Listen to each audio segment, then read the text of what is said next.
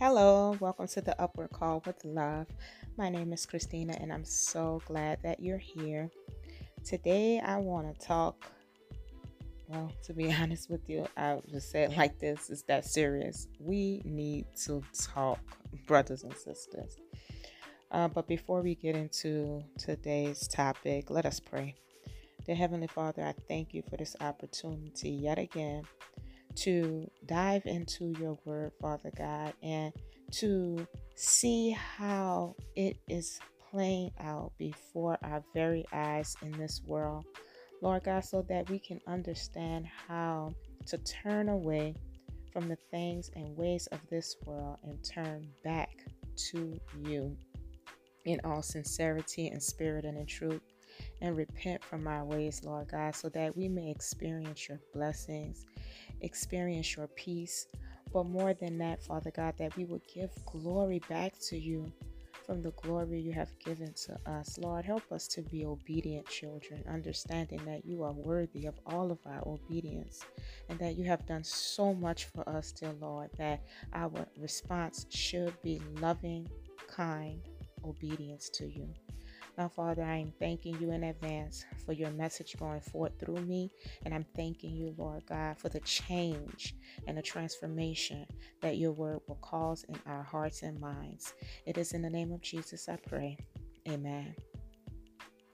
Okay, so today's topic it's very pressing actually. Um, it's really about the moral decay that we're seeing around us, the moral decay that is truly a direct result of godlessness. I mean, we're we're seeing carjackings and armed robberies, rapes by the youngest people in our society. It's our young teenagers who seem to be more and more involved with committing these types of crimes. And on top of that, which it, God knows that that is horrible enough but we're also surrounded by so much selfishness and pride and just overall godlessness and violence.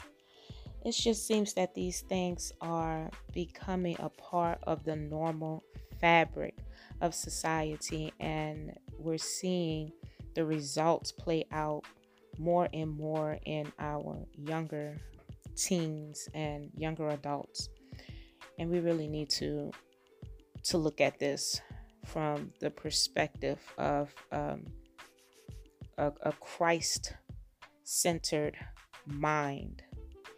And if we ask ourselves, why are these things happening? I think it's clear to see that without God, the human heart is just pure evil. But God he restrains this evil inclination that we have, and he does this via his moral conscience. And he created every human being with a moral conscience, right? But he also created us with free will. And it seems that's where we're going wrong.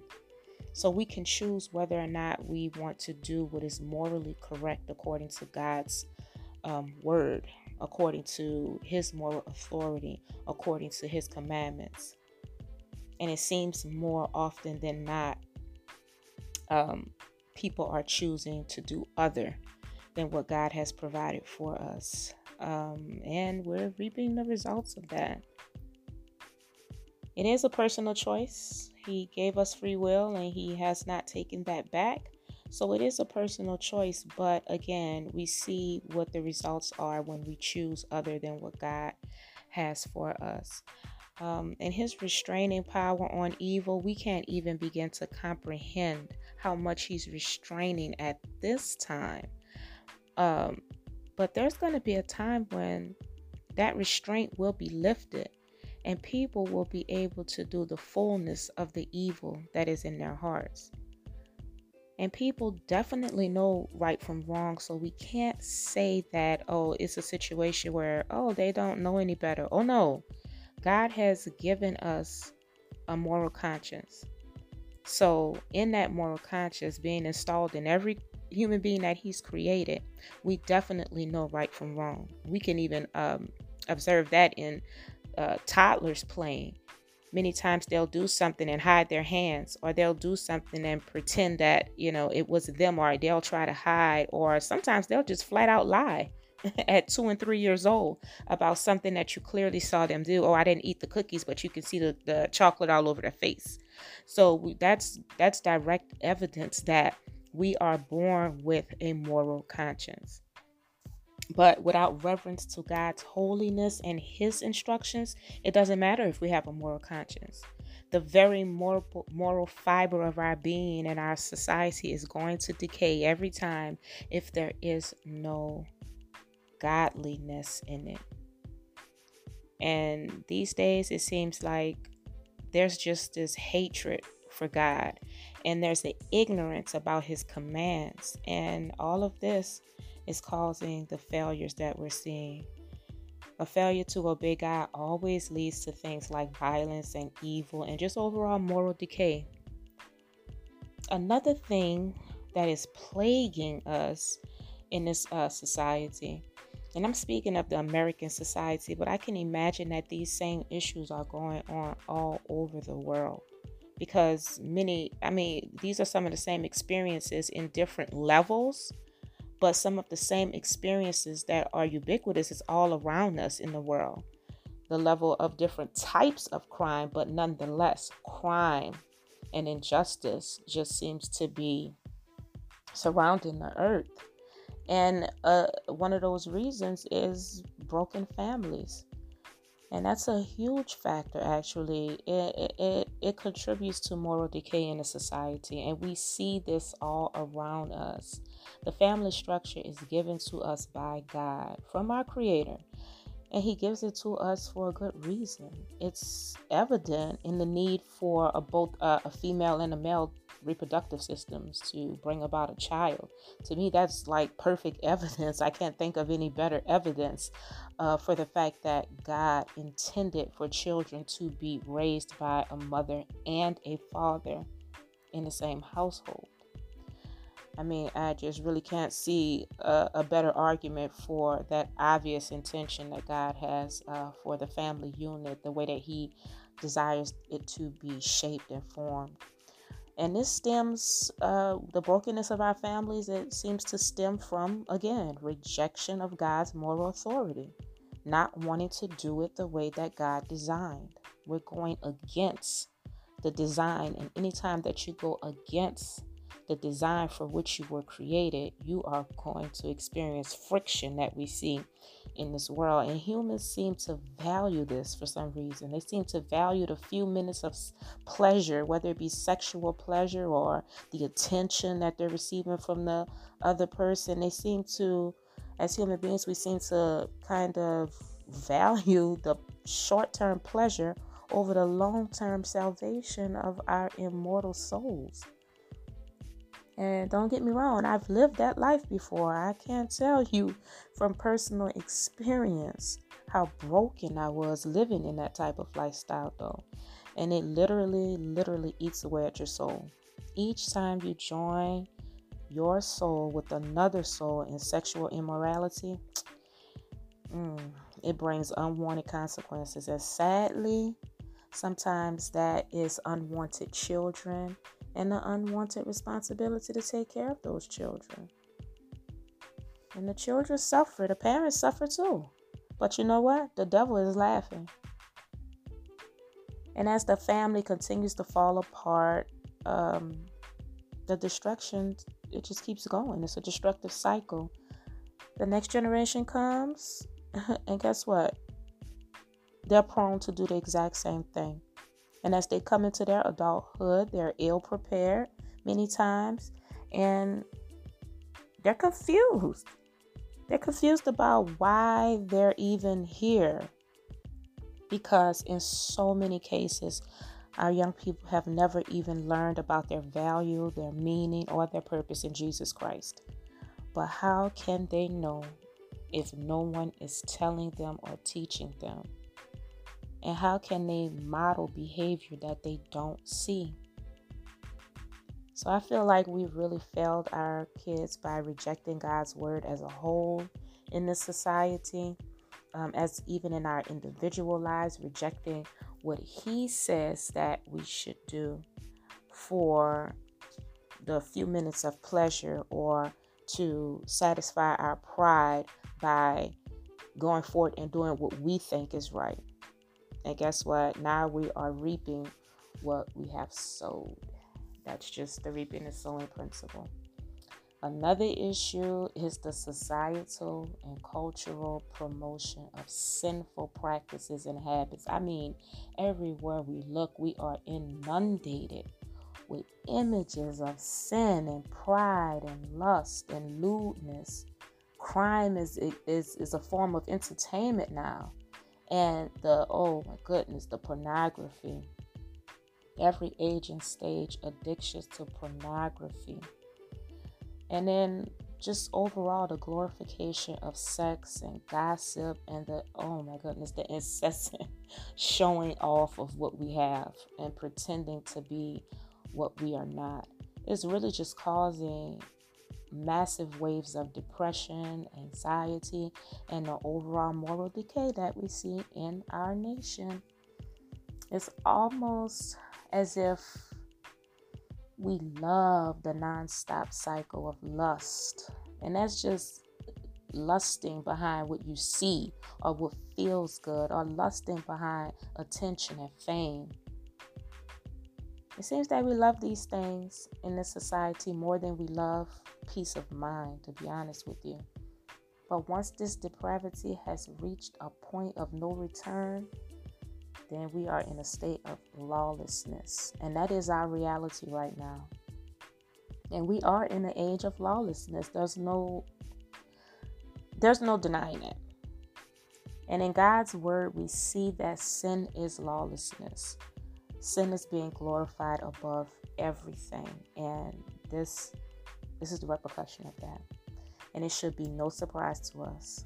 It should be no surprise that our youth are engaged in these heinous crimes even our politicians and all of these icons and um, celebrities that we lift up and put them on pedestals instead of putting god on a pedestal of our heart.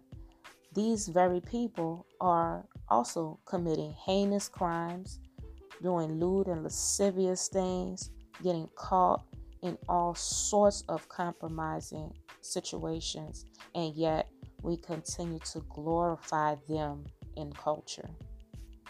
Allowing them to openly do the most detestable things in the view of our children and the entire world, and we just continue on scrolling keep scrolling through our social media feed and snooping around to see other people's pretend lives on social media, all the while not understanding the corruption that is taking place in our own minds and the minds of our children. And now, this did not happen overnight. You know, God warns us, He prepares us before He allows us to experience things like this, what we're seeing with lawlessness before he disciplines his children, he gives warnings. And definitely before he pours out his wrath. And with each warning, it seems that the majority of the world's people, especially here in America, I'm sorry, let's be real, uh, here in America, it just seems like the more God warns us, the more there's a turning away, further away from His graciousness. And so here we have our results a world of suffering, a nation of pain, a nation with children prone to commit evil acts. And we have exchanged love for generosity, or we have exchanged really love for hatred and took generosity and compassion and just threw it to the wind and instead receiving chaotic mess all around us. And again, God made us with a moral conscience, so we're without excuse. And our conscience tells us when we're doing evil or when we're doing good. No one can deny that. Scripture always backs this up, of course. Um, and if we look at Romans chapter 1, verses 19 through 22, God makes it abundantly clear. I'm actually going to read a little bit of that. It says, actually, I'm going to start from 18. Romans 1 18 through 22. Check out what the scripture clearly tells us. Again, he's always warning us. It says, For the wrath of God is being revealed from heaven against all the godlessness and wickedness of people who suppress the truth by their wickedness. Since what may be known about God is plain to them because God has made it plain to them, but for since the creation of the world, God's invisible qualities, his eternal power, his divine nature have all been clearly seen for what wait being understood from what has been made. So people are without excuse. For although they knew God, they neither glorified him as God nor did they give him thanks, but their thinking became futile and their foolish hearts were darkened. Although they claimed to be wise, they became fools. Okay, so he's telling us right there that his wrath comes from heaven against all the godlessness and wickedness that people continue to practice. And that we are without excuse because since the creation of the world, He has made even His invisible qualities available to us. He has shown us His power and His divine nature clearly in everything that has been created. So we know that we are without excuse. And even knowing that we are without excuse, people are still moving forward with disobedience, refusing to honor or give God thanks, and then just becoming completely darkened in their hearts. And so we see that that is the judgment. And that judgment is carried out in a few ways. We can see more and more lust in our society against our children. All of the human trafficking and child pornography and, and all of the horrific things that are being done toward our little children is a result of godlessness and an impure heart. Another way that we see this judgment being carried out in our nation is the impure use of our bodies, the misuse and the abuse of the body.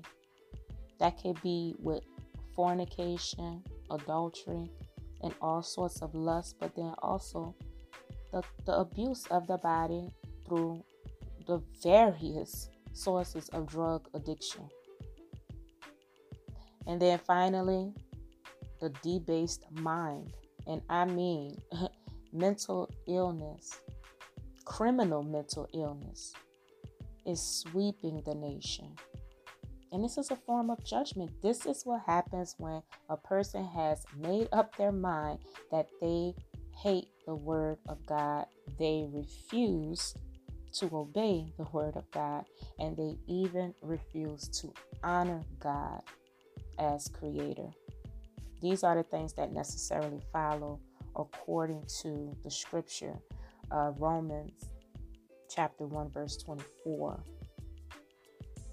And it clearly says that God gave them over in the sinful desires of their heart to sexual impurity for the degrading of their bodies with one another.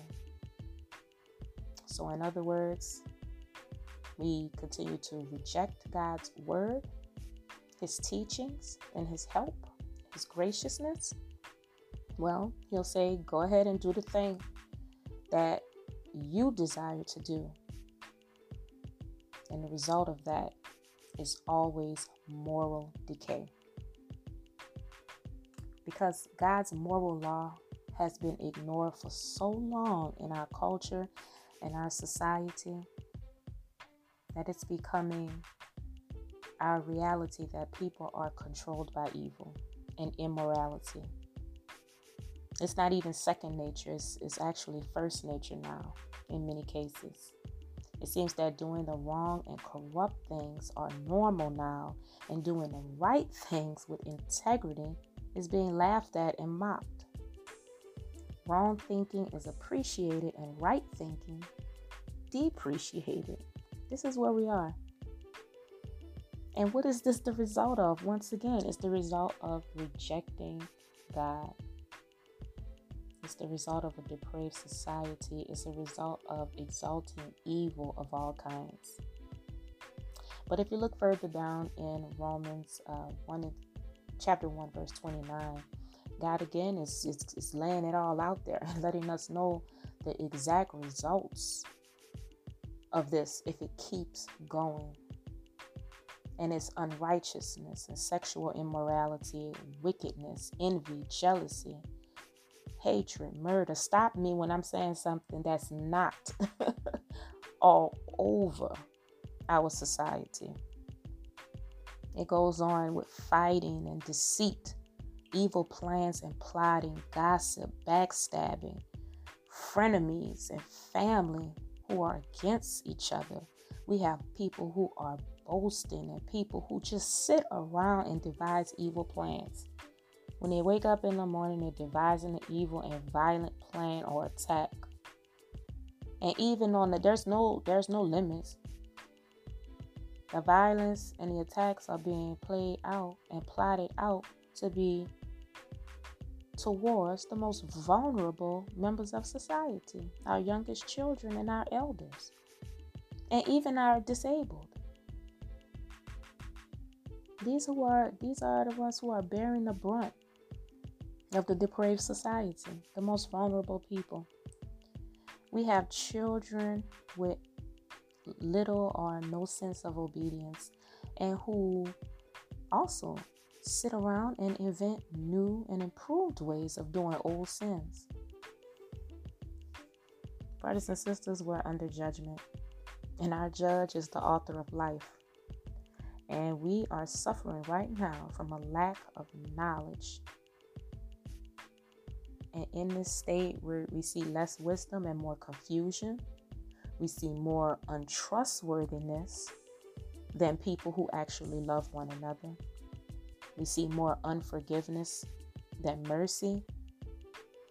And it's all because we want to live our own ways instead of aligning with the one truth, which is the Word of God put forth in Christ Jesus. So, our judgment, it's in God allowing us to reap what we have sown.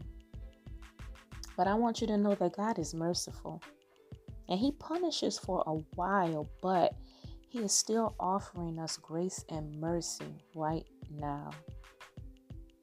He will save us from destruction and sin when we call upon Him and turn from our wicked ways and seek His righteousness.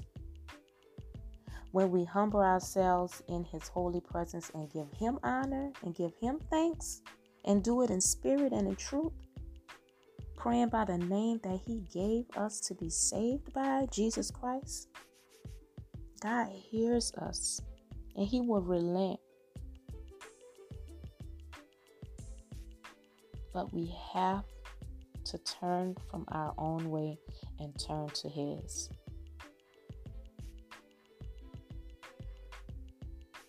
Psalm uh, chapter 1, verses 1 through 6 reminds us that we are blessed when we avoid sin.